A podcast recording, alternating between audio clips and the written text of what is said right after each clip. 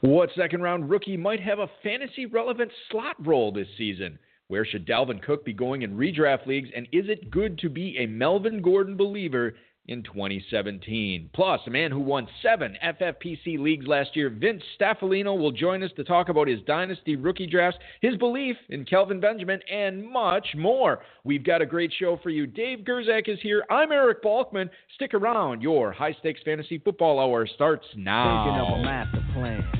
Ain't nothing but sweat inside my hands. So I dig into my pocket, all my money spent. So I get deeper, but still coming up with lint. So I start my mission, leave my residence. Thinking how could I get some dead presidents? I need money. I used to be a stick up kid, so I think of all the devious things I did. One, two, three, I used to roll up. This is a hole up. Ain't nothing funny. Stop smiling. You still don't nothing move but the money. But now I learned that. Broadcast live and heard around the world. You are now listening to the most entertaining hour of radio on the planet. It's the High Stakes Fantasy Football Hour presented by MyFFPC.com with your hosts Eric Balkman and Dave Gerczak. The High Stakes Fantasy Football Hour is your home for football analysis from the best fantasy players in the world. And now, because no one else was available, here are Eric Balkman and Dave Gerczak. I don't like to dream about getting paid, so I dig into the books of the rhymes that I made. Thank you so much, Rob. Greetings and salutations, all you Balkaholics and Gerczak addicts. Welcome to the latest episode of the High Stakes Fantasy Football Hour presented by MyFFPC.com on the Fantasy Sports Radio Network. I'm your slightly above average host, Eric Balkman, and my co host is indeed the patron saint of fantasy football, the Dizzle, Dave Gerczak. Coming up on tonight's show, can Chad Williams offer you immediate production this season in Arizona? Is a stack of Marquise Lee and Allen Hurns advantageous? And Revelations and 500 number 10 FFPC Dynasty champ Vince Staffilino shares his thoughts on Willie Snead and how he cashed in 10, count them 10 FFPC leagues last season. Shout out to the chat room right now. Feel free to post any questions you might have in there. If you want to connect with us on Twitter, you can do so at HSFF Hour, at Eric Balkman, or at David Gerczak. You can post on our Facebook page at facebook.com slash HSFF Hour. If you want to give us a buzz, talk with us this evening, give us a call, 347-426-3682. That's 347 Game Over. You can also email the show at our inbox, highstakesfantasyfootball at gmail.com. If you do have any questions for us this week, now is the time to get them in. Our producer and mutual friend Rob and our audio engineer Bryce working very diligently here in this May weekend to get to all of those questions for us in the fantasy feedback segment in the final segment of the show. Uh, this is a uh, exciting night uh, for NBA fans and uh, turn less exciting as the, the Celtics fail to show up for a game as they are down by 44 tonight. I'm, a, I'm expecting a jam packed chat room tonight with the focus on fantasy football.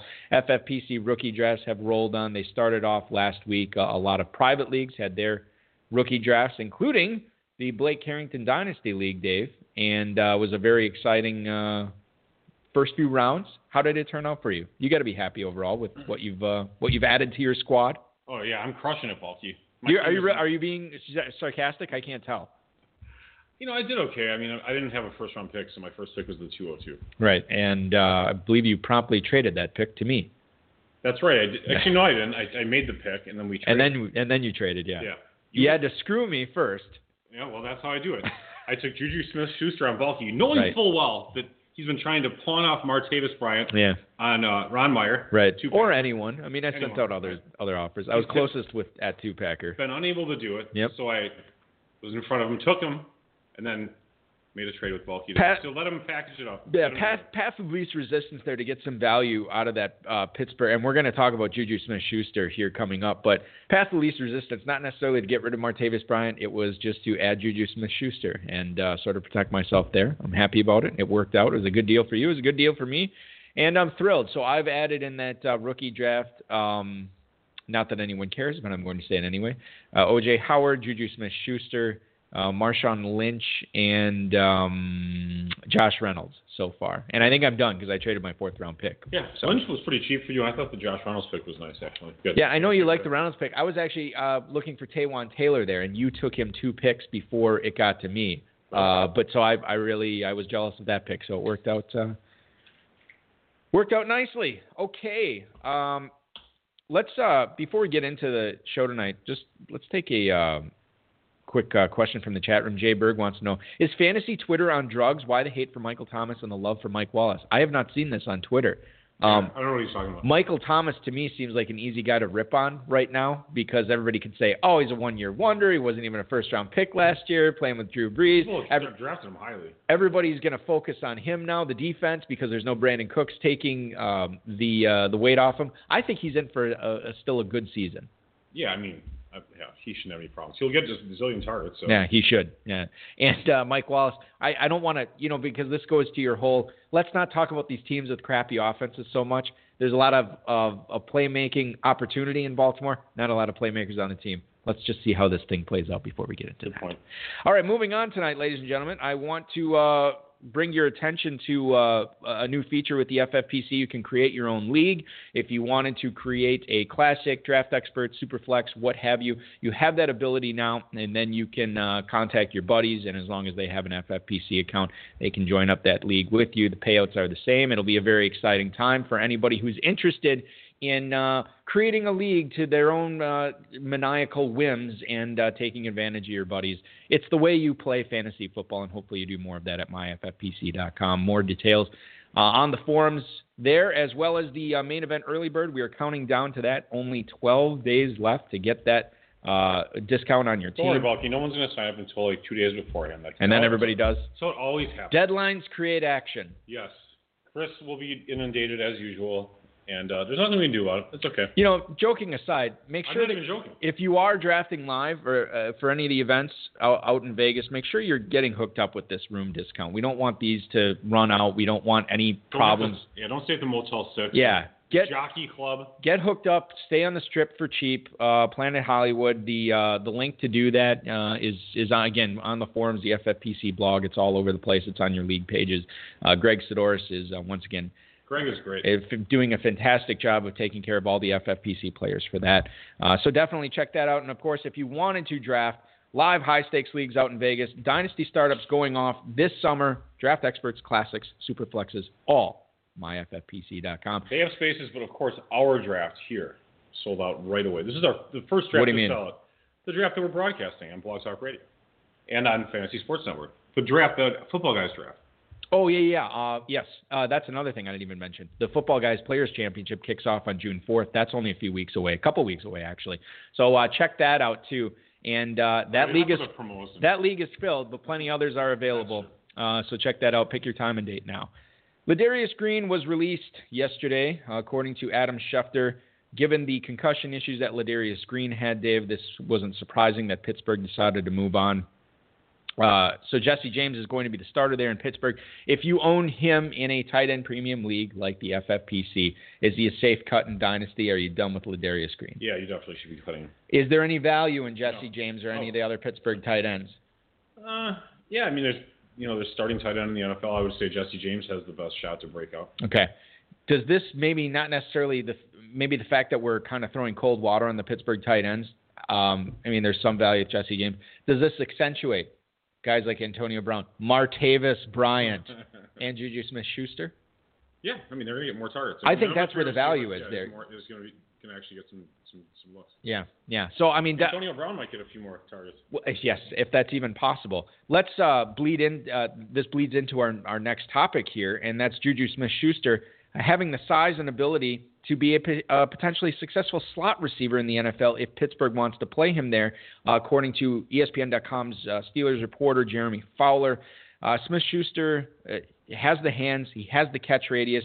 It looks like he could be a very good possession receiver in the NFL. And if he is going to be the slot receiver, obviously taking over for Eli Rogers in that role for Pittsburgh this year, um, it might actually take some targets away from Martavis Bryant. Darrius Heyward Bey is still uh, bumming around Pittsburgh trying to catch the ball. Antonio Brown is a super stud. You look at the ADPs for these guys, Dave. It's going to get closer as the season goes on, but Martavis Bryant right now going at the 705. Juju Smith Schuster in drafts since the NFL draft has been completed.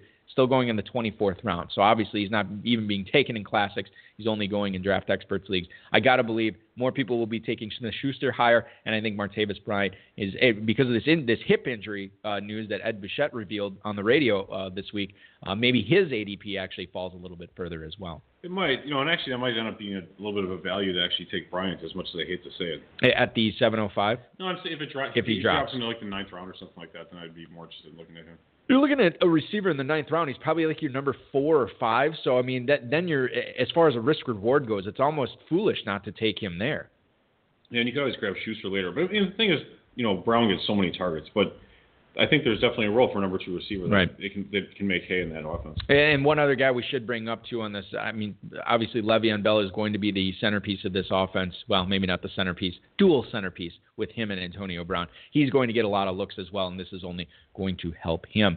Chad Williams signed his four-year rookie deal yesterday. Financial terms not immediately disclosed, according we're, to we're giving out contract terms now. AZCardinals.com. Contract. No, we yeah, just just that he signed. We don't know the in, information. News is light today. He was. Uh, remember, Chad Williams um, was at LSU. He got charged with marijuana and firearms possession. He was suspended for a game. He uh, later transferred to Grambling State. Was not invited to the NFL Combine, but this guy has become a darling on draft Twitter. This is a lot of. Uh, there's a lot of love for Chad Williams as the uh, cycle came closer to the NFL draft and even post NFL draft. There's a lot of people, yourself included, that is in on Chad Williams. Now you look at these, this Arizona receiver situation. It's clear to see that Chad Williams has an eventual path to playing a pretty big role in that Arizona offense. What about year one? What about 2017? Is there anything there with John Brown uh, and his sickle cell, with Larry Fitzgerald supposedly on his last legs, with J.J. Nelson being very inconsistent? Is there a spot for Chad Williams to be a redraft guy right away? I don't think he'll be very impactful year one. I mean, I think he's just going to learn behind Larry Fitzgerald, which is a great person to learn behind. Uh, I, you know, I don't think people are all that th- knew much about Chad Williams before the draft. It was it took like it took the Cardinals drafting him that early. Not that no one knew anything, but he wasn't really hyped up that much. But afterwards, and then listening to the comments from the Cardinals uh, front office is really what, what's done it for me at least. Yeah, uh, they love him. He fits what Bruce Arians wants to do there. I think the question mark for Dynasty is who who the quarterback's going to be there because they kind of missed out again on uh, QBs this year. And Carson Palmer is maybe on purpose. Uh, well, because they're looking for somebody next year. Yeah, maybe, yeah, maybe they just didn't like didn't like the crop of this crap. You know, I re- that's funny. I read um, last year, or, or I heard from somebody that last year Arizona was actually looking for a quarterback, and they didn't like um, the the current crop uh, last year, and then this year they didn't like the current crop. So then and ne- next year again, you always hear this. Maybe they're a little too picky. Hey, maybe they are, but shouldn't you be picky with your franchise quarterback? Um, well, eventually you have eventually you have to go out with somebody. It seems uh, like to go on a date. Yes, it seems like at this point, you know, a week or two after the NFL draft, everybody reveals their way too early mocks for 2018 or for the following year. And it always seems like they put way too many quarterbacks uh, in the first round. Well, this year's no different. Um, but but there but it is a loaded quarterback class again. I mean, Yeah. we, there's a guy from Wyoming is supposed to be very good. Uh, Josh Rosen that's right. from So- UCLA is supposed to be good. The. Miami guy, he was going to come out possibly, but he only had one year of experience, right? Uh, Brad Kaaya came out this past year.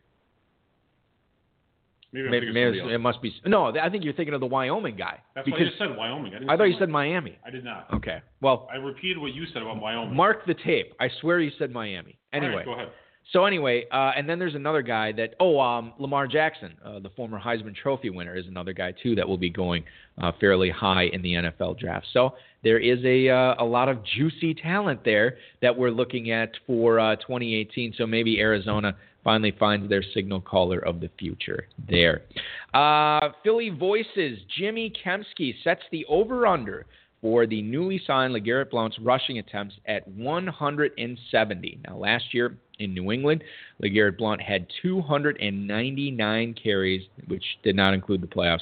So, uh, 170, yeah, you're it's going to be quite uh, the drop off the cliff. Uh, it's just over half of what he had last year. Doug Pederson has said uh, since uh, signing LeGarrette Blount that his offensive game plan will not change from what it was last year when the carries were split up among the Eagles' backs. Of course, you remember last year Wendell Smallwood, Darren Sproles, Ryan Mathews. Uh, Matthews had 155 carries last year. Uh, seemingly, that's what we think LeGarrette Blount, that's the role he is going to be playing in Philly this year. If the Eagles are able to play in uh, closer games, maybe Blount gets as high as uh, 200. Unlikely, Dave, that he is going to have another 1,100 yard, 18 touchdown season. Uh, but if you look at this, maybe seven, 800 yards, maybe seven, eight touchdowns, seemingly doable, and just not a whole lot of pass catches there for Blount.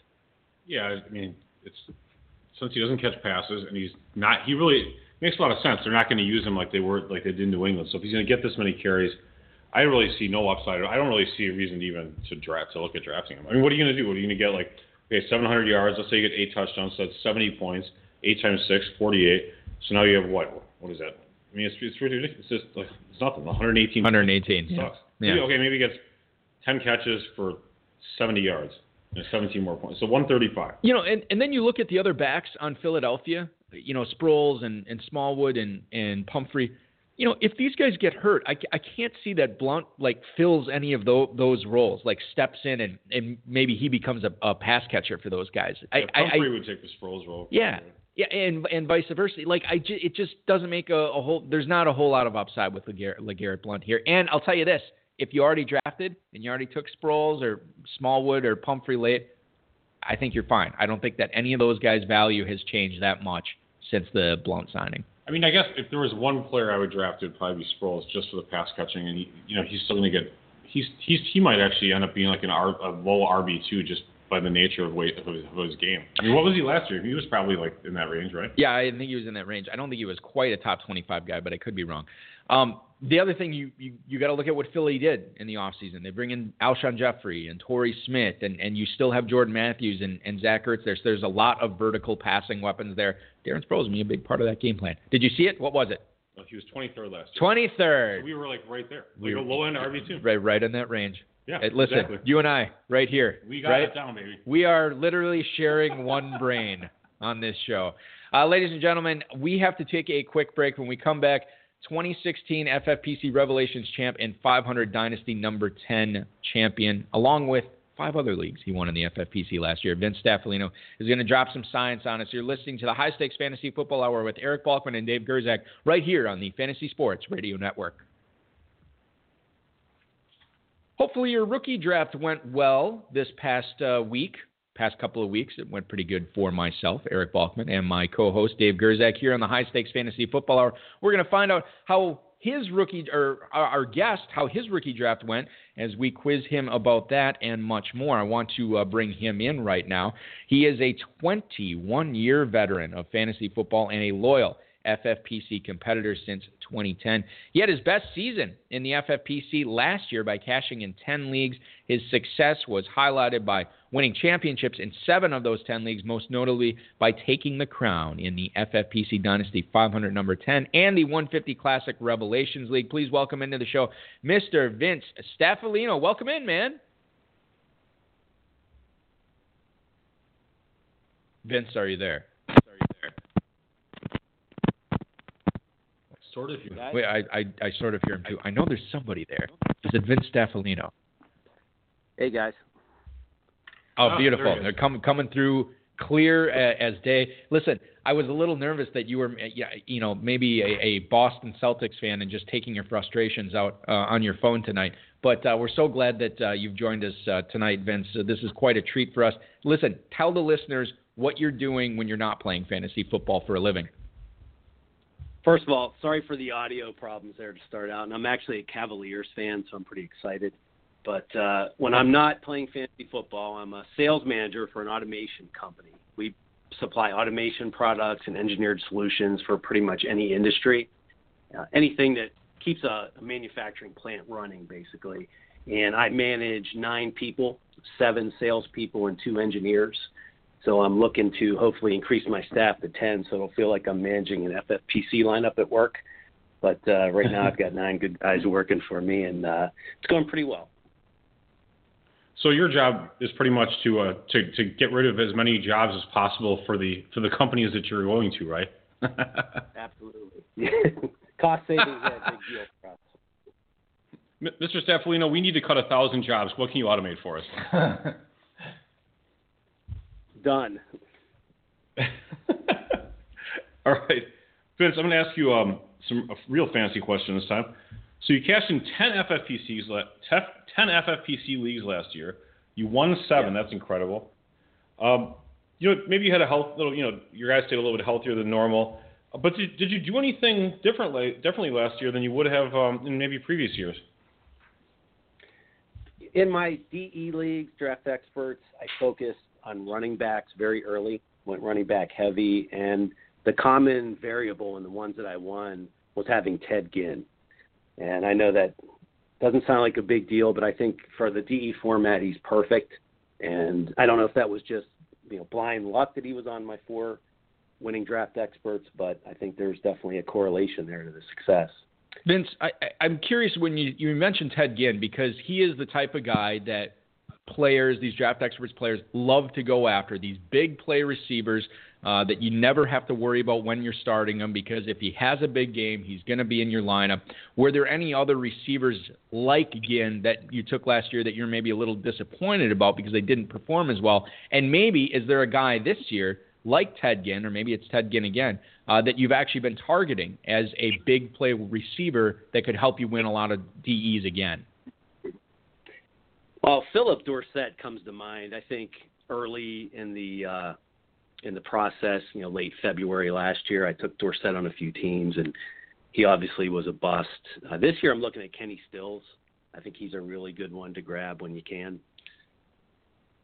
I think he had what seven or eight touchdowns last year, so he can definitely pop a big week for you here and there. Yeah, Miami paid him big money, Dave, and uh, he was a big play guy. Still very young too, and uh, you look at who's ahead of him, uh, underachieving DeVante Parker a guy like Jarvis Landry who doesn't run the same routes as Stills. Stills is a guy that could be big in DEs this coming year. What about Leonte Carroo? Leonte Carroo. Is he still playing? Yeah, he's still in the NFL. He's still there. Hey, don't you think about speed streaking down the field? What I mean, Julius Thomas is the first guy that comes to my mind too. Plenty of guys like that in Miami. No thanks, Vince. You were you were the Revelations title holder. I don't know if you guys had, yep. you know, Revelations. You guys are kind of quirky. Do you have a belt or anything that you guys pass around every year? if there is a belt, I haven't been told about it, so somebody's holding out on it. See, what you should have done actually. It, well, what happened if you win again this year? You should then create some sort of like traveling trophy and then put your name on it. You know, get your get your name on it, and not and then you know maybe put the other other winners from beforehand, and then you can just have bragging rights for all these years. So who's going to be in charge of that? Well, whoever is the winner, no, I'll the tell you this. Is, it's kind of like the Stanley Cup. Listen, if there's one guy you so do I not want to, to put in charge of this, in Revelation. it's Zebcap. Do not let Zebcap create yeah, you don't the, want the want, trophy. You don't want to know what he's going to do with that thing and where he's going to put it, or where it yeah. came from. All right, so let's talk about your drafting revelations. You're, you're, the champ. You uh, drafted Dalvin Cook at the 401. Were you, were you targeting him there, or was it just more like a bust running back available uh, case? Well, there were 14 running backs gone, and I really didn't like anybody sitting there, and I was thinking about Alshon Jeffery, but then I'm like, no, I want some of that rookie running back action. Uh, he wasn't my favorite, obviously, but I think he has a chance to break out. And then I kind of targeted some other backs later that could cover me. I think I got Derrick Henry, uh, seventh or eighth round, and then I got the Woodhead Dixon combination. I think that's pretty safe too. And then I got Joe Williams later, which is another breakout candidate, obviously, and then Sproles as a nice safety net player. So I think I got a lot of options there to complement my nice receiving group and Delanie Walker. Dave, did, did you say that you ha- you have? I, I feel like this is what your um, theme on the show regarding Delanie Walker is. I, I, I, I've never liked him. I've never drafted him, but I can't poke hole, too many holes in his game. I, I've just, I've never. I, you're right. I've never really liked him all that much. I've never drafted him, and he always does pretty well, and that's fine. I just feel I'm I'm okay with not owning Delanie right. Walker and him continuing to do well because he's getting a little bit older. So every year it's just like, yeah, maybe he's not going to do it this year. Football guys always rank him high, right? And I'm always like, ah, screw that. If someone else drafts him, they do well with him. That's fine. I'm okay with not yeah. quite getting that that that player. Vince Staffilino is our guest tonight, the FFPC Revelations champion, FFPC 500 number 10 Dynasty champ. I want to get back into the uh, to the Dynasty aspect of fantasy football here, Vince. You're you're wearing the crown of the number 10 500 league. Congrats to you on that. How have uh, how has the rookie draft for you not only been going in that league, but the rest of your dynasty rookie drafts as well? And do you see yourself, or have you seen yourself acquiring some of the same rookies in multiple leagues. Well, in number 10, I, I pretty much traded away all my draft assets last year to, to build the team, to build a champion. And I picked at the 412 this year and actually just traded up a couple spots yesterday to get Aaron Jones. So he is uh, somebody I'm pretty positive about because of Ty, Montgomery's injury history. And, you know, Jamaal Williams is still unknown. I know he seems to be the higher valued player over Jones, but I'm feeling pretty good about Jones. In the other leagues, I, I got a lot of Chad Williams and Kenny Golladay. I think maybe too much. You know, so we'll see how that goes. Uh, in another league, I grabbed Kareem Hunt and D'Onta Foreman, where I have Miller and Ware. So I got the uh, double handcuff action going there. So it's a lot nice. of roster spots, but uh, I think that's a pretty good play, good way to handle it.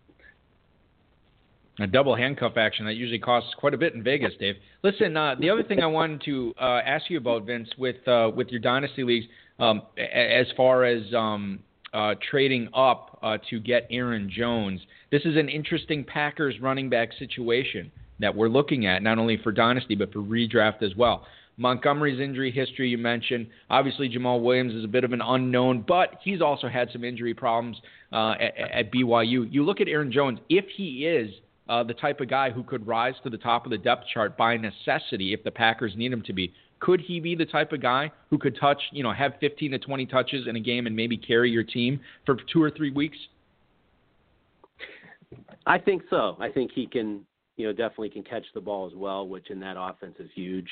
Uh, I think it would be be one of those late season push types players, especially in weeks 14, 15, 16, where you see him ripping off 25 points a game you know, there's always a guy that that happens uh, upon us every year that carries somebody through the playoffs into a championship, and I think he could be the guy. Definitely could be the guy. I'll tell you who needs the guy right now: the Boston Celtics.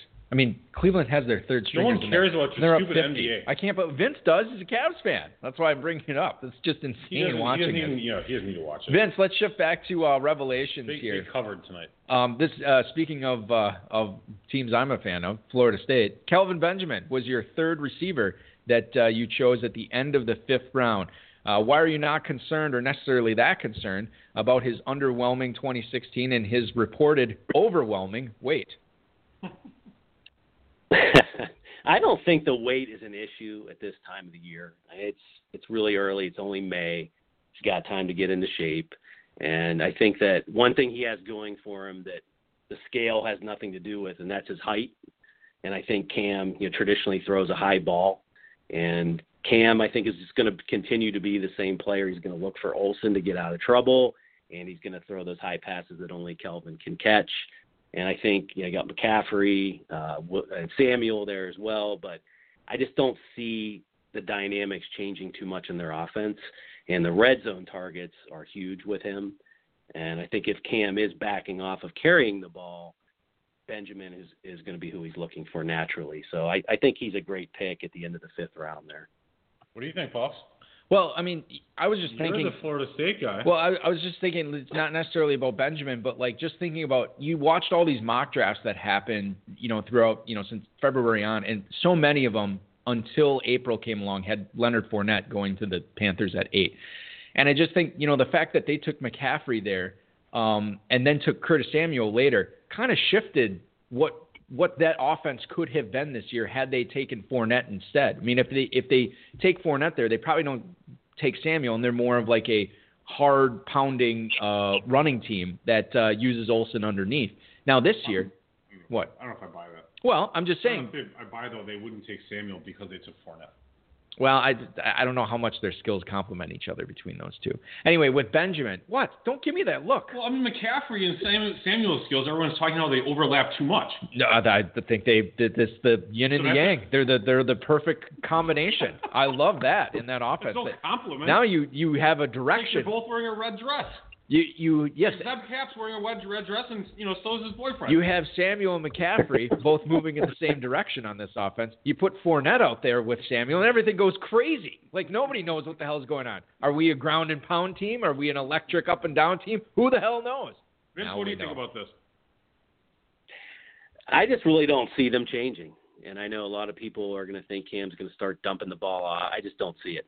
So I I'm thinking status quo with Benjamin Benjamin further removed from the injury, and you know him and Olsen being the the primary targets. So you probably don't really like McCaffrey that much, especially for redraft purposes and possibly even for dynasty, just due to that. Is that correct? I took him in one dynasty league where I had a high pick, and I'm I'm pretty stacked at running back there, and I'm I just thought about trading down. I'm like, no, just in case I'm off on my theory here. He's a nice hedge to have, so that's what I do a lot too with multiple dynasties. I'll I'll take a guy in one team and then hedge on another team just to protect myself. Yeah, Balky Balky does that a lot, and I I, I do think I I do agree, especially like when it's one of those guys like a McCaffrey or like Fournette, let's say, um, or even like Dalvin Cook, for example. I wasn't a huge Dalvin Cook guy, but I actually drafted him in one league. Right. Um, just because it's like, okay, if he's awesome, I don't want to be like the total moron. At least I'm like a moron on like 90% of my teams. Well, and, and I'll bring this up too, and I'm not going to name the player, but you said to me in the midst of all these rookie drafts, and you're also doing a startup, uh, I've totally missed on on one guy. This one guy, I haven't gotten him. we, should talk about him tonight. I don't want to talk about him because what if somebody snakes him because they're listening to this? Well, I, I draft. I, I own him now in one league. So now I- we can talk about it. Yeah, I mean, Okay. So you just tell me the story today, or repeat what you told me. Well, I was just, uh, you know, and then we'll ask you about this, Vince. I was Right. just mad because I hadn't drafted Joe Williams at all. You know, the, this uh, the guy who quit on his team and then he came back and he's, and if, you know, like they say in you know, my cousin Vinny, the two Utes. He's a Ute from He is Utah. a Ute. Um, but you know, I, I read the Monday morning quarterback article, MMQB. If, if you look it up, MMQB, um, you know, Joe Williams, Utah, or whatever, and just Google it. And it's just amazing. I mean, like the team was like infatuated with Joe Williams, and he wasn't on their draft board. And who's the who was it the that had the dream about him? I, I can't. I'm missing his name now. Kyle Shanahan. Yeah, it was Shanahan. Was like totally wanted to draft this guy, and you know, convinced the front office to take him. He had a dream about Joe Williams. I think he said he had a dream about him. I'm, I'm trying to. And remember, we even before the, the draft even happened, they were saying that Carlos Hyde doesn't really even Right. doesn't really fit the Yeah. offense. He kind of sucks. I mean, they hate Carl. They, they hate Hyde. Anyway, Vince, what do you think about Joe Williams? If you don't like him, I'm not going to be mad at you or anything. So just go ahead and tell me. I really have no idea about Joe Williams. I I hear the hype and I've taken him somewhere, but I know for sure that I would never draft Hyde. In in a DE, that's fine, but never in a in a regular format. And I think Kyle Juszczyk might lead lead that backfield in points. You never know. So he's going to have a big role. Actually, to to bring up another player, Matt Breida, B R E I D A, free agent. Supposedly he was doing really well in mini camps, and this is how advanced FFPC is. I'm going to do a, a non-humble brag. All right. This is our players. This guy emails me and he's like, "Hey, can you guys add Matt Breida? I think that's how you say his name to the database. He's not added yet." I'm like, "Okay, sure." So I email the guys at you know Big Game Software and Sports Data, who's the NFL's official data feed people. They didn't even have this guy in their database yet, so we had to create him out of thin air Wow. and put him in there. So we're we're ahead of sports data. We're ahead Didn't of have to create him, but his the digital yeah, he's actually representation around. of him. Now he's a, now he's a fantasy available fantasy asset. Thank goodness we have great listeners like Aunt Jemima in the chat room who read my mind. We're burying the lead here with San Francisco running backs. Tim Hightower is still floating around Ah. the league in 2017, and he's another guy who's back there. too. I mean, and you never know like what's going to happen with Week this. 13, he always is doing something. Well, yeah, I mean, clearly that's what's going to happen. Hyde and Williams are going to get hurt. uh, obviously, Hyde will, and then William, or uh, and then uh, you know Williams will just say, you know what, to hell with the Niners, and he'll quit on the team. And then uh, you'll have Tim Hightower and Kyle Juszczyk just crushing it for uh, people who are in the fantasy playoffs. Yep. I listen. and along those ball. lines, don't forget about don't forget about Shaun Draughn in New York now for the Giants. Oh, Oh yeah. that's just I'll- listen. So This is we, like this is like we- the coaching tree. we we always talk about the like how the death of running backs and how once you hit 30 you're worthless and and once it, the, all this tread is on the tire. Clearly there's guys who have been underwhelming options their entire careers in the NFL that have carved out a niche role that they can essentially play the running back position until they're 50. Yeah, Hightower just keep- Hightower's just the president of that club. Just keep getting a minimum deal contracts to keep playing. Yeah, that's right. All right, Vince. One Fresh- more revelations fresh question leg. before our break. Sorry to interrupt you. One more revelations question before the break. You had an interesting stack selection. You took Marquise Lee in the 17th, and then Mr. Five Years, $40 million, Allen Hurns in the 20th. Well, one of these guys emerged as Jacksonville's number two. I know Lee actually did emerge as Jacksonville's number two last year. Um, or what do you think is going to happen with it? Do you think Hearns might uh, take that back over? I've always loved Hurns. I just think he's a tough player. He seems to be pretty passionate. about his game. I know he's had some injuries, and I think that that offense is going to be improved with obviously Fournette and the new regime. I don't think they can go anywhere but up. So I think late in the draft like that, I'm like, okay, I'll just get a nice piece of that offense, and it's an either or thing. I can watch, and I'm hoping it's Hurns. I'm rooting for Hurns, but I'll have Lee, and by the time it all sorts itself out, one of them could be good drop fodder for a bye week, or or maybe both of them. We'll see. But I think it was a just a sensible thing to do at that point in the draft with with what I think that offense could end up doing. Yeah, the great thing about that is if one of them does emerge or if one of them gets hurt from now until then, you will have that opportunity to cut one of those players, a player you only invested either a 17th round pick or a 20th round pick uh, to pick up a hot free agent uh, when uh, the first waiver wire run comes. So smart thinking by you, Vince Staffilino. You are uh, a fantastic guest so far. We are going to pick your brain on two Packers revelations analysis of your team when we come back from break. Uh, always great stuff from Two Packer. You don't want to miss it. Eric Balkman, oh Dave Gerczak, HSFF Hour on the Fantasy Sports Radio Network. Back in a minute. Welcome back to the High Stakes Fantasy Football Hour. I am Eric Balkman. He is the Dizzle Dave Gerczak, and we are joined by Vince Staffilino, a man who won seven FFPC leagues last year, uh, the 500 Dynasty number 10 and the uh, 150 Classic Revelations among them. Uh, very lucky to pick his brain as far as redraft and Dynasty goes tonight. And Vince, um, obviously you've been participating in Revelations for years. You had the uh, the title uh, that you've carried this all off season. You are protecting the belt this year, as the kids say. And uh, Two Packer, one of the competitors, usually one of the competitors in the Revelations League, always has his world famous write up that he posts on the FFPC message boards. Uh, and he actually broke down your team, and I wanted to read his analysis here and get your opinion on it. Uh, Vince, your team was named Iced Coffee, uh, which the listeners need to know for this. Uh, this uh, analysis, but here it is, and I quote from Two Packer. Iced coffee. I just want to start by saying I hate iced coffee, but I like this team. My boy Nick Manderfield loves it, and when he orders it at the local coffee shop, he order as I'll have the Ron Meyer. He's a bit of a Richard Cranium, if you know what I mean. Obviously, he went to the school or Ron Meyer in punting the RB position. I believe Ron had a few scotches while he was writing this. Starts the draft with Jordy, Dez, Delanie, Dalvin Cook seriously a rookie with a bad combine and offensive line as your RB1 exclamation point exclamation point.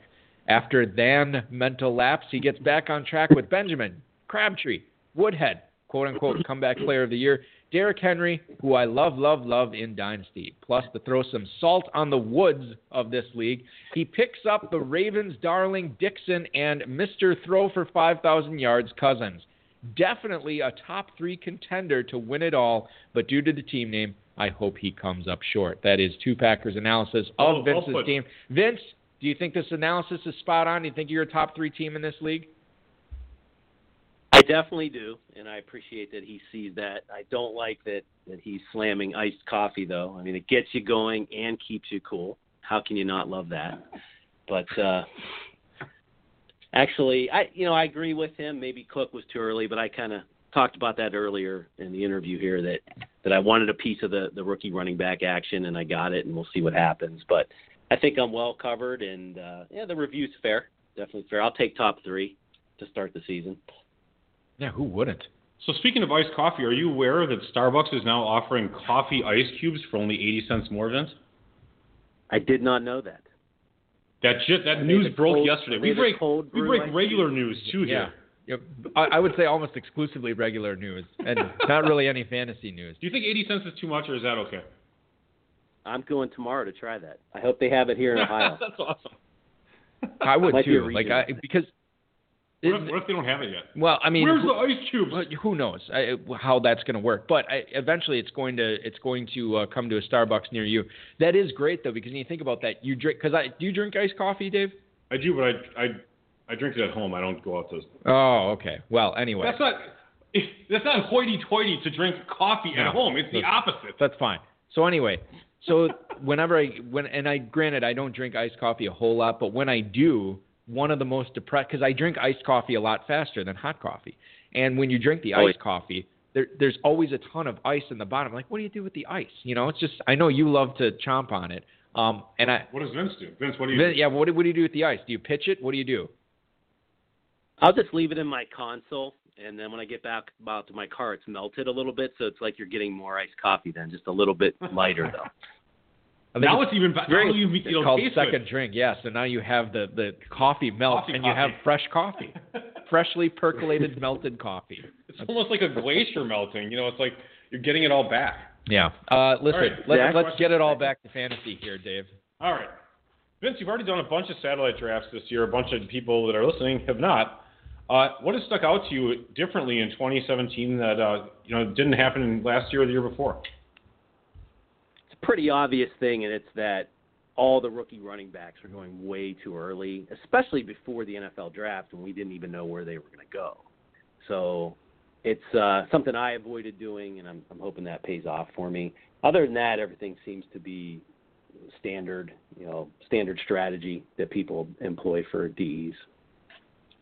Have you seen much of the? Have you seen the abandonment of the zero uh, RB theory, or is that still kind of going on?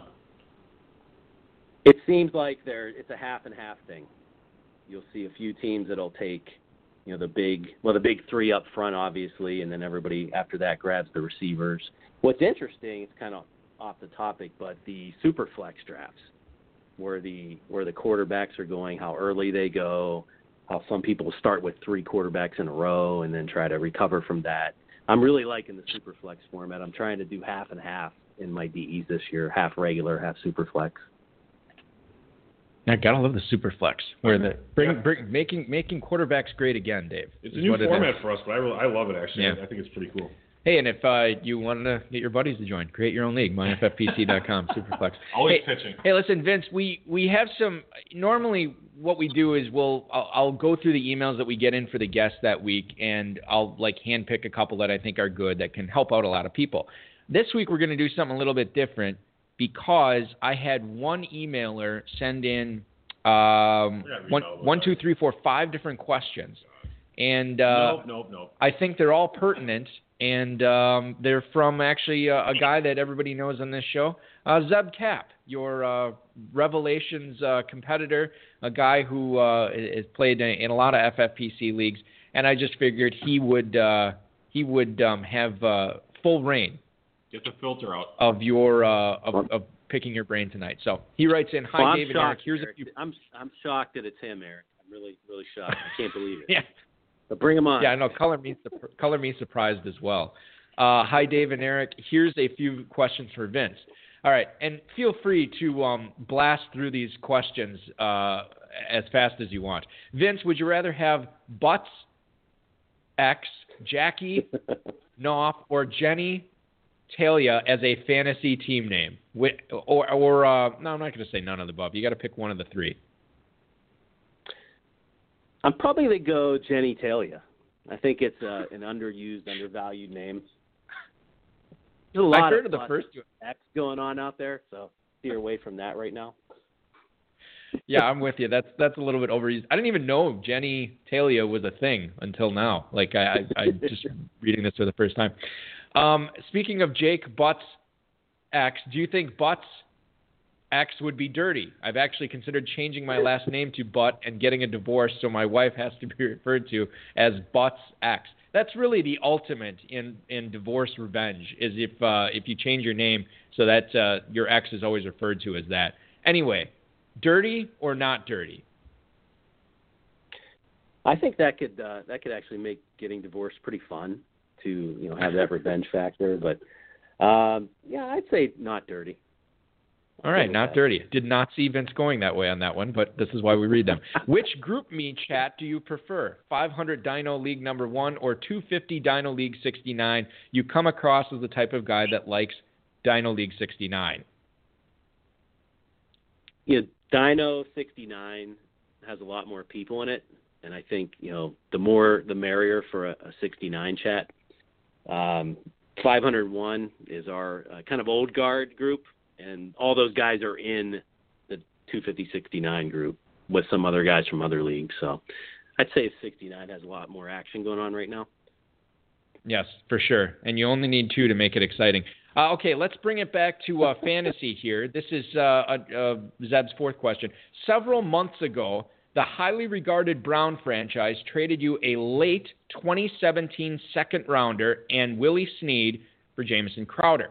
This was prior to the Cooks to New England trade. I think you got the better end of the deal now that Cooks is gone, but I also think Ted Ginn could match some of Cook's production. You know I am a Snead lover. Send me an offer for him. You know you want Cameron Brate and Rishard Matthews for him. Give us your bold prediction for Snead's 2017 production. Does he outscore Ginn or Fleener by more than two points per game on average? So to to big picture this, your forecast for how Willie Snead finishes 2017.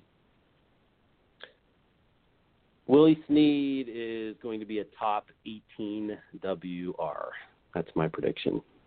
So a, a wow. mid-range two, and That's, I'm not. So, and, and, so. Okay, I, I figured that much.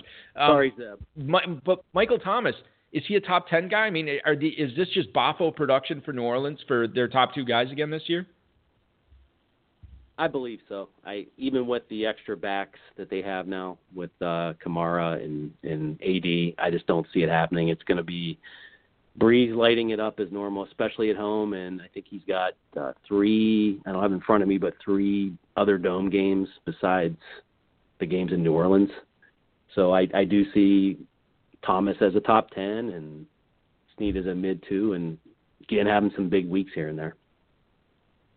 That's interesting. I, I hadn't really considered Willie Snead a whole lot this year, and, and I mean, not that. Well, I mean, not that I like, you know, just right ignored him either. I just hadn't really thought about him as as being dynamite now that Cooks is gone. But certainly, and I, you know, obviously, my soft spot for Coby Fleener, even though I'm off him this year, certainly is uh, preventing me from uh, loving Willie Snead as much as I, I should. I think that you know they like Snead enough that that's I know that they were having problems with Cooks, but I think they felt really comfortable not having Cooks around because they thought Snead could actually pick it up. And they get a first round pick to help the defense, so it it uh, it oh, worked right. out. As usual, it won't work for them.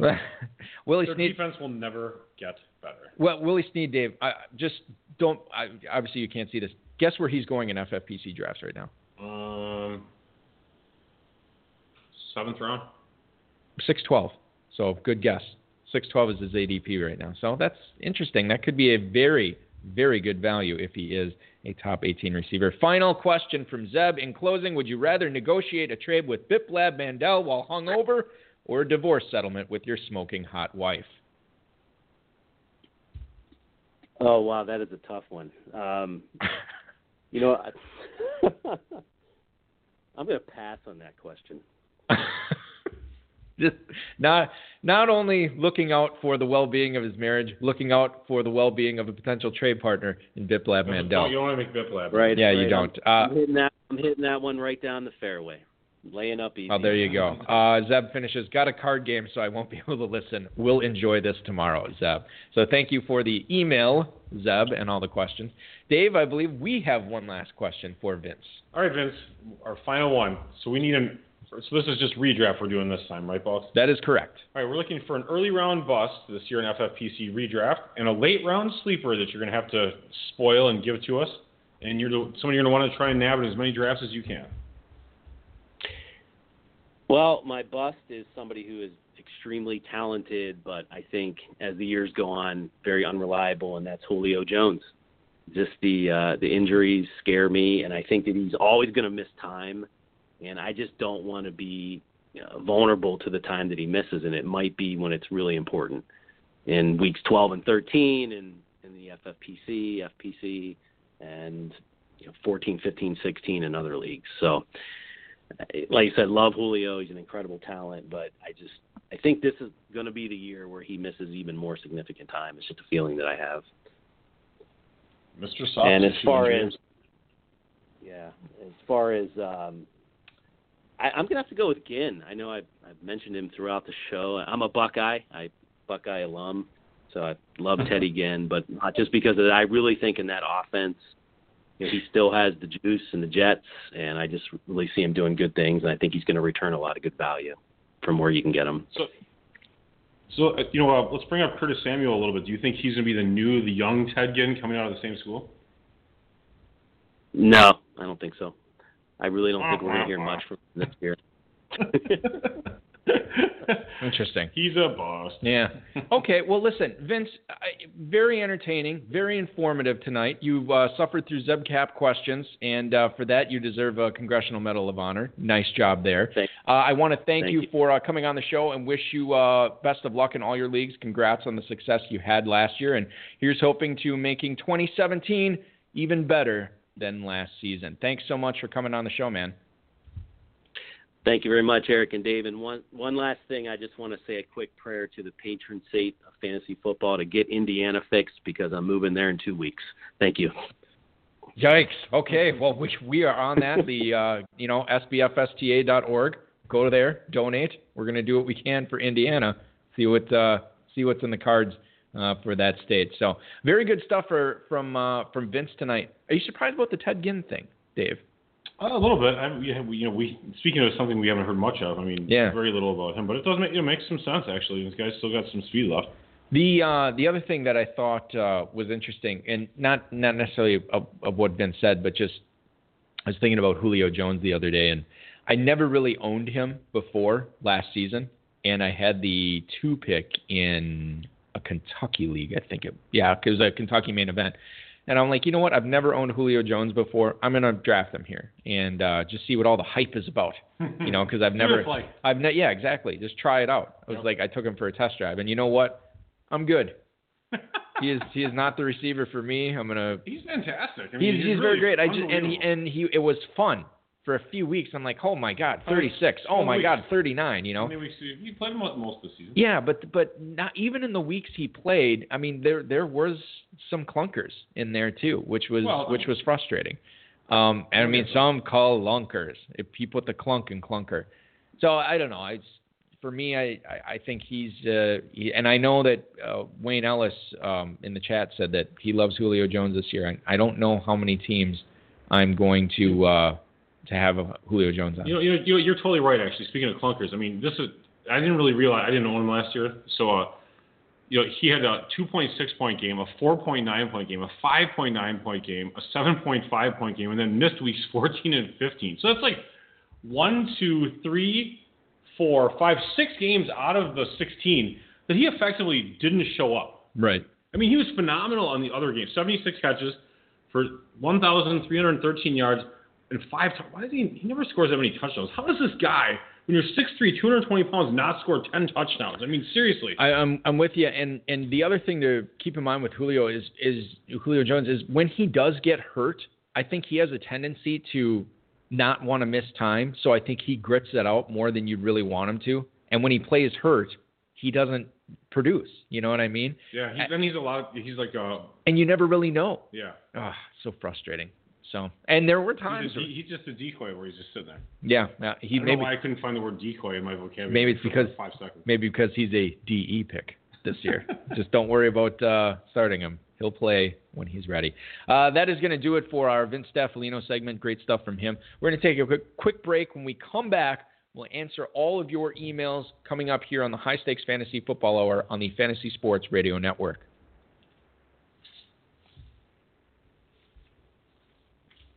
The HSFF Hour rolls on here on the Fantasy Sports Radio Network. I am Eric Balkman. He is Dave Gerczak, the Dizzle, and we are answering your questions now.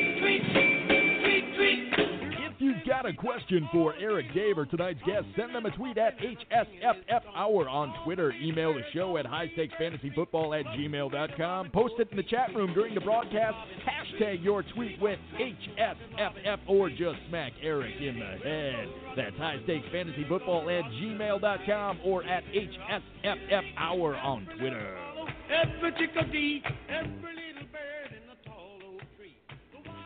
Sorry about that. I uh, just, just checking an email. I got it from uh, trying to book a guest for next week. Uh, I just uh, got confirmation that guest will not be able to make it. But he, Oh, he, unfortunate. he- well, when when you hear who it is, you'll be like, oh, damn it, that would have been awesome. Uh, he's going to come on on a future week.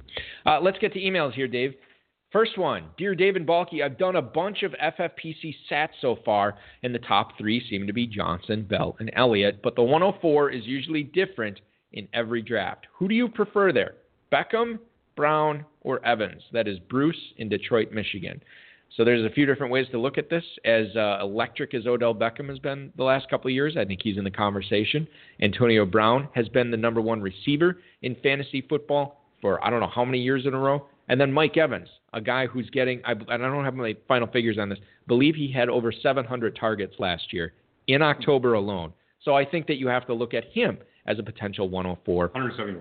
171 targets. I was a little off on the 700 in October. So you look at Beckham, Brown, and Evans. Who's your favorite to go at 104? If if the Dizzle is picking at the 104. I would take Antonio Brown. I just I like the consistency, and uh, I'm not as big of a Beckham guy. I do like Mike Evans actually quite a bit, so I, he'd be really uh, he's a close second for me. Brown's the type of guy like if you want consistency, go with him. If you want the guy who really could be like the number one overall player in fantasy, Mike Evans has that upside. Could do it this year.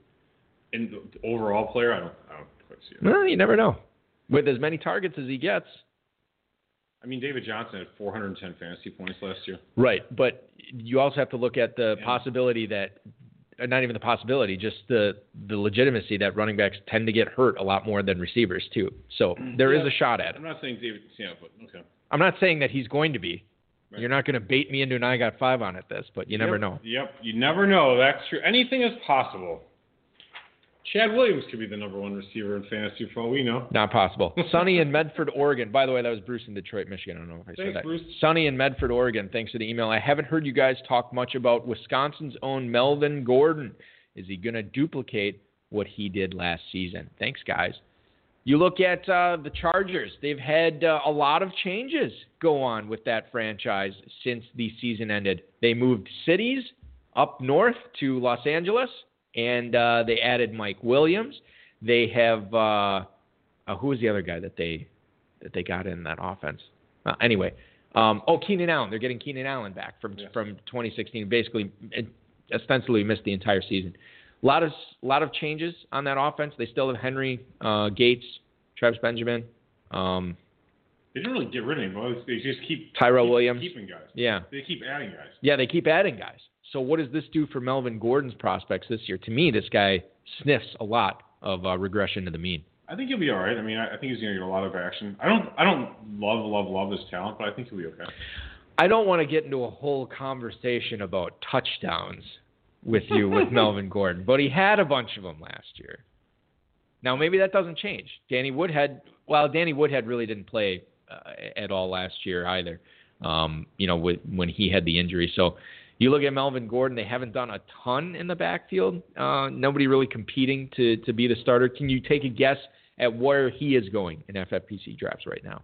Oh, that's a good question. Um, And and and I feel the like I've been getting close on these guesses, so I'm going to have to botch one of these sooner. Well, I mean, you botch it, you botch it. And then would you take him there?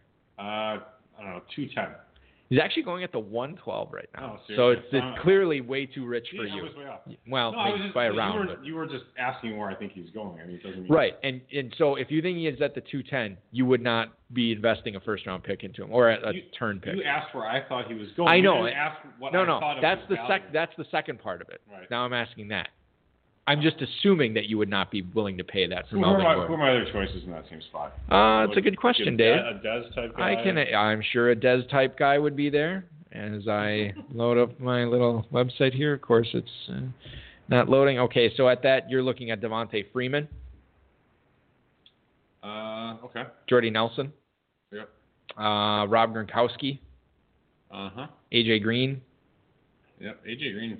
You know, That's sort of I- that I- area. That I have to spend a little bit of time on it 'cause those guys are all not that. I mean, they're not. They're all totally different players. Um, yeah. Well, I mean, I, the- I really haven't set rankings to that part of the draft. I. Right. I mean, I like. I don't mind Gronk. I don't mind AJ Green. And just in a general sense, Devonta Freeman. I don't mind him either. Yeah. So, I mean, it seems like that's not a bad part of the draft. I guess. How about that? Gor- yeah, it's definitely not. Gordon uh, right in between McCoy and Freeman as far as running backs go I- right now. I'd have to also see what kind of running backs are out there, like the 312, 4-1, and the 512, 6-1 turns. So if, if I'm Right. looking away from Gordon, I'm having to have to kind of go down to the three and the four, you know the next couple of rounds to make sure I can actually get a running back I like. Would, would you Would you like to get into that? Not right now, but Okay, I'm just saying. all right. I because I could do it. I'm willing to do it. Let's, should we structure my whole? How long we got here? Should I just go through my whole draft strategy if I had the 11 pick? Well, let's. Uh, you're right. Let's slow roll that out uh, this season and not not give because they're going to stop listening if you give out the whole Dizzle You know, football guys though, start, you know, they'll do articles like that where it's like, "Hey, this week's article, the eight pick in your strategy." Yeah, it's like, yeah, I've okay, seen it's that. like, oh my god. They're not the only Am ones who supposed do to read that. I know. There's Like, plenty of websites that do people that. People are looking for content and to then, put out. yeah, and then and not then to read. and then there's us. Hey, let's just talk about your whole draft strategy in one we have 90 minute important show. stuff to talk about, like ice cubes that are 80 cents and made of, made of coffee. But to me, it's a slam dunk. You pay the 80 cents. Yeah. You're already wasting five bucks on some bitter coffee. Why not waste five dollars and eighty cents? Chad in Texarkana, Texas. Is it smart or stupid to take DeMarco Murray in the mid second and then back him up with Henry in the seventh or even sixth? That is Chad in Texarkana, Texas. I think I know how you're going to fall on this. Why are you investing one roster or one fantasy output, fantasy source mm-hmm. into? Why are you investing two roster spots into that? Two, you know, premium roster spots into that in Murray and Henry, or do you, or is the smart play just take one or the other? Yeah, I mean, if I if I liked Murray, I would take him, and then if Henry was there, let's say his age, let's say Henry's ADP is around is like the mid seventh round. I would not go to the sixth round together. Seven oh nine right now. Okay, so if I had, you know, if I was seven oh six or whatever, and I drafted him at the two oh seven, let's say, uh, I drafted Murray at the two oh seven. Right. That's where I would look to take him. And if he went earlier, whatever, I don't care. See, that's interesting to me because I feel like when we had this conversation with Arian Foster and Ben Tate a few years back, you were totally against. Like, don't do it. You go look somewhere else. You know, I try. don't, I don't think it was the second and seventh. though. Seventh is getting a little bit later. I felt like Tate was up there. Maybe it wasn't that high. I don't know. What did? Yeah, maybe. I don't know. I don't remember. What was that the year that uh, the F and Fantasy Alarm reached for Tate in the fourth? Was that a different? Was he on a different team? Yeah, that was. I think. I think. on different teams all across the I- league for was- multiple years. Wasn't that when Ben Tate was on Cleveland? Yeah. I feel like he was on the Browns then. and he went to the, Jeff Mans took him in the fourth round. Fourth, yeah. that was uh, entertaining. that was in pros versus Joes too, so we got to like actually broadcast that live. Boy, did and rip on him like it was and he didn't call in. Big surprise. smart. So of him not let's. to do that. uh Well, I mean, I get it. You know, you're not going to call in when you were fricasseeing him when he's. I'm sure. Was he No, no. even? I don't know. He might have been. I doubt it. Uh, moving on. Dear Tom and Deshaun, after last year's awfulness, oh, that was a word, is Hopkins going too high again this year? I'm not sure the end of the second is far enough down the board for him to return appropriate value. Keep up the average work. Leon in Freeport, Illinois. Thank you for the email, Leon, and congrats on getting larger. So you look at uh, Deshaun or uh, DeAndre Hopkins getting Deshaun Watson or Tom Savage throwing him the ball, both uh, probably significant upgrades over Brock Osweiler last year.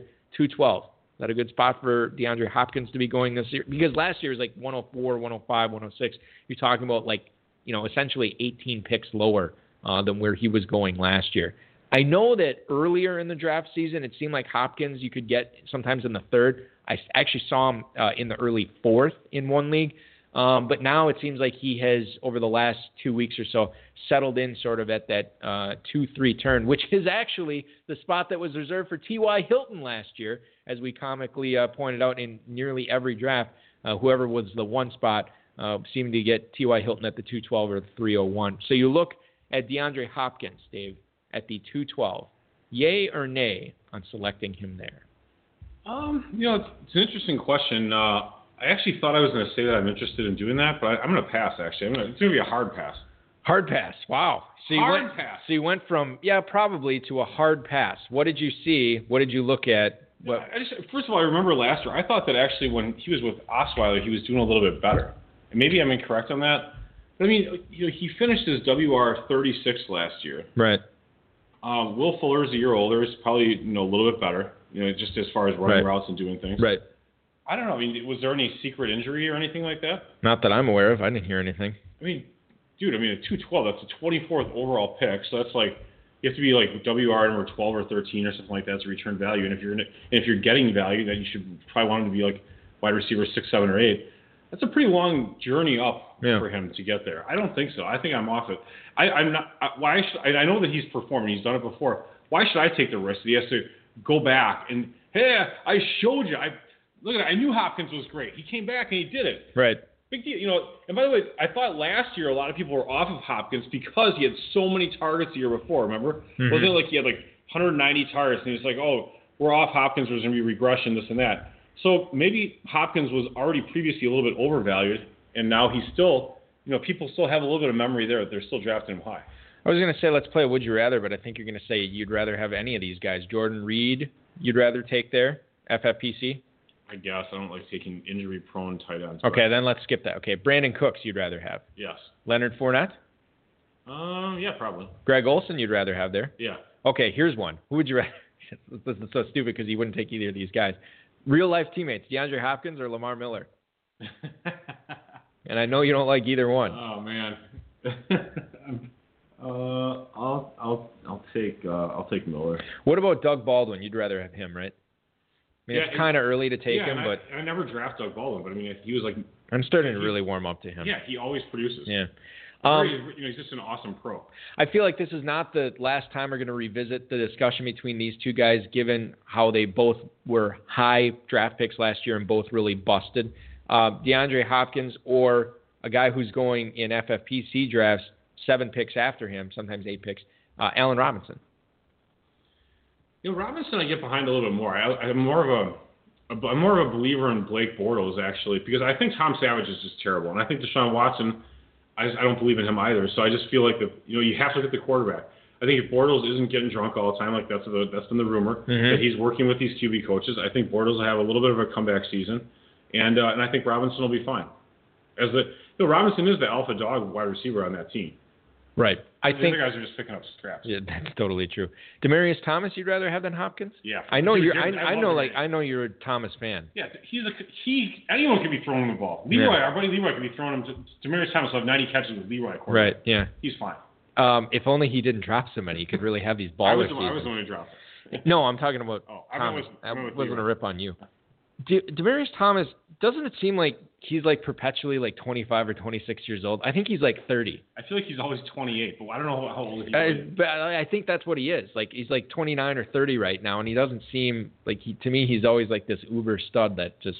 Yeah, Thomas was 13th last year with you know whoever the hell. I don't even know Um, who's throwing. Trevor Siemian was thrown to him last year. I mean, year. like, it's like, oh man, whatever. Yeah, he is now uh, 29. He was born on Christmas of 1987. Yep, I actually knew he was uh, born on Christmas. I don't know why. He, Um, he and Jesus were born on that day. Yeah. Okay. So you you yes you uh you have uh, maybe he's football Jesus. You have uh, definitely better options there if you want to. It's not like Hopkins is the only guy that that has uh, you know the upside to win you an FFPC main event or something like that. There's plenty other great guys there with less risk. Yeah. Don't I- take Hopkins. That was a pretty, pretty. We wanted. To, that was a real deep dive into Hopkins there. Well, it might be the last time we do it this season if if we're both off of them. Oh, don't worry. Houston's bad enough. We'll be talking about them plenty. Greetings and yeah, that's very funny. Greetings and salutations. I know Dave is a believer in Jimmy Graham bouncing back, but so are a lot of other FFPC drafters. He already Is, bounced back. is the mid fourth too early or just right for Jimmy Graham? That's I believe Terry in Wilmington, North Carolina. Thank you, I feel Terry. like. I feel like it's just right. Just like when the you know the porridge was not too warm or too cold. Do you remember? Uh, oh my God!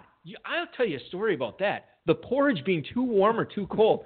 So uh, my son, Did who's you have some porridge? Who, no, no, no. My son, who's three years old, now he's last couple months he's been on this kick where His name is Lucas. yes, he wants me to tell him. You know, I tuck him into bed and then he wants to hear a story, and um, so now I now I just kind of make him up with his favorite characters from his books and from TV, and I just he's very smart. I try to teach him a lesson from that day with using these characters. when And he then- tells stories, he's very smart and demanding. well, the, he's very demanding. He's like, no, and make sure this guy isn't it, and I don't want to hear about this, and it has to happen, and this has to happen. It, it's got to take place here. But anyway, so before all this happened, um, I was trying to think back of the stories from my youth, you know, and, and the you know the fairy tales I heard, and oh, I remember Goldilocks and the Three Bears. Okay. You know that one.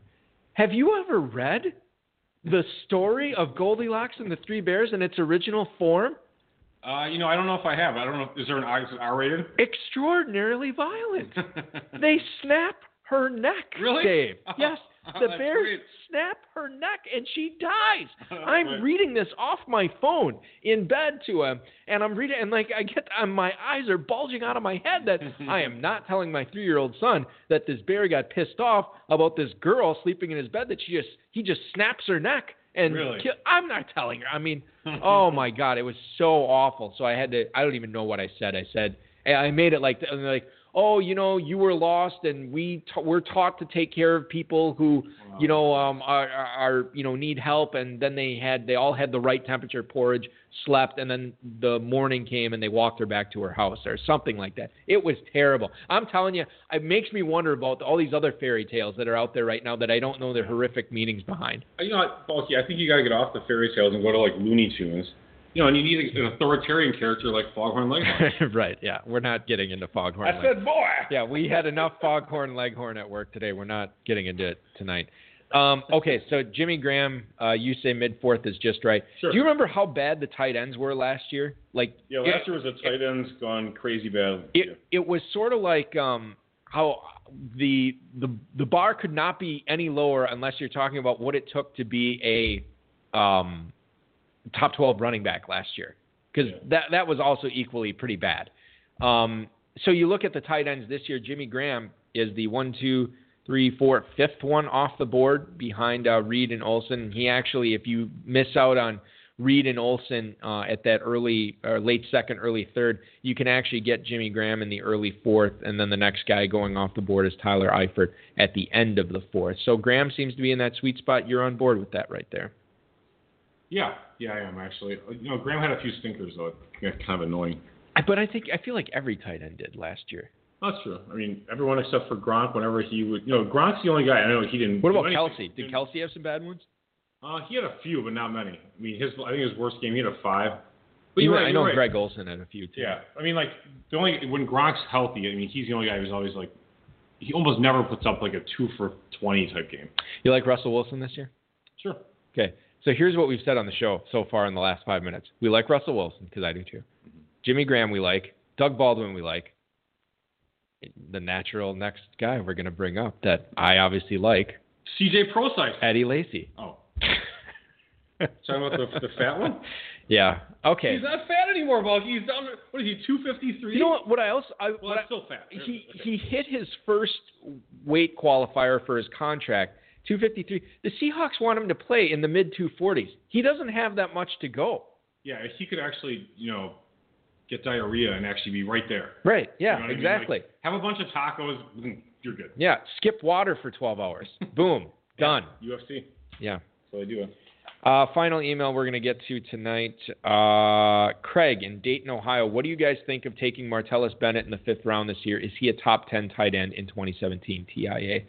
Uh, thank you for the email. We like the Packers offense, but there's a lot of guys on the Packers offense we like. Maybe one less because I know you don't like Randall Cobb. Martellus Bennett, is he a top 10 tight end this year? No, the Packers tight end is never a top 10 tight end and never will be. They don't throw enough targets to the Packers tight end. They never do. We've talked about this in the past. It's always like 90 targets. It's not going to happen. No. Okay. So when's the last time the Packers had a tight end like Martellus Bennett? Who knows? Jermichael, Jermichael Finley? Bubba Franks. Oh, did you're just gonna gloss over Finley like that? Chmura? Um, yeah, Chmura. Who was the other guy in the '80s? Um, that was, that was oh, Paul Ed- Coffman. uh, Paul Coffman, and then Yeah, after that it was Ed Harris or Ed West and Jackie Harris. Remember Oh, those yeah. two guys? Ed West, was, Ed West made a lot of the good punches. toolbox, Yeah. as what the kids called them back then. So, okay, I think Martellus Bennett is a top ten tight end. You do? year. I do. I'll And bet five bucks on that. I would bet five on it as well. I didn't think we were going to sneak one in. I got Martellus Bennett finishing in top ten uh, tight end for FFPC. I have him not. You're cool with FFPC scoring for that, right? Oh, yeah. Okay. Whatever. Great. And that's going to do it for our show, ladies and gentlemen. We end on a wager in, preparation for the big Preakness Stakes tomorrow that we'll get to I'll lose, lose thousands of dollars on uh, betting on all the races tomorrow. So that'll be fun. Super coming. Uh, ladies and gentlemen, thank you so much for tuning in tonight. I want to thank Vince Staffilino. I want to thank Dave Gerczak. Uh, I want to thank the FFPC Rob Bryce, and of course all of you who once again uh, dutifully tuned in. Very cool of you to do so. Remember to make your Planet Hollywood reservations now. Sign up for the main event early bird. Your time is running out on getting that deal. It is the best deal you will get on a main event team for the rest of the year.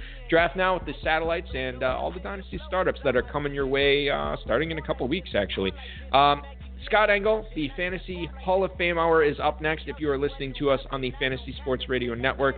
Uh, thanks so much. Enjoy the Preakness tomorrow. Hopefully the Celtics get their act together. We'll get to see some good basketball. Your this weekend has been starts another now. episode of the High Stakes Fantasy Football Hour presented by MyFFPC.com that was broadcast live and heard around the world. Eric and Dave will be back next week with more analysis, interviews, and advice from a guest much smarter than they are. Thanks for listening, and we'll talk with you again next week. Him again, the sound the engine in is like a bird. You see fireworks and Corvette tires skirt the boulevard. I know how you work, I know just who you are. See, use a, use a, use a bitch, your hormones probably switch inside your DNA. Did you ever own Mark Chmura in fantasy? Uh, I don't think Back I in the played day. that. I didn't play that long ago. Uh, but you own Finley, right? Uh, yeah, Fit probably Finley. Okay, so you're a believer then. Not like Yeah, you were never a believer. same. It's not the exact same people, you know. You're totally right, and you know what? It's better. Whatever.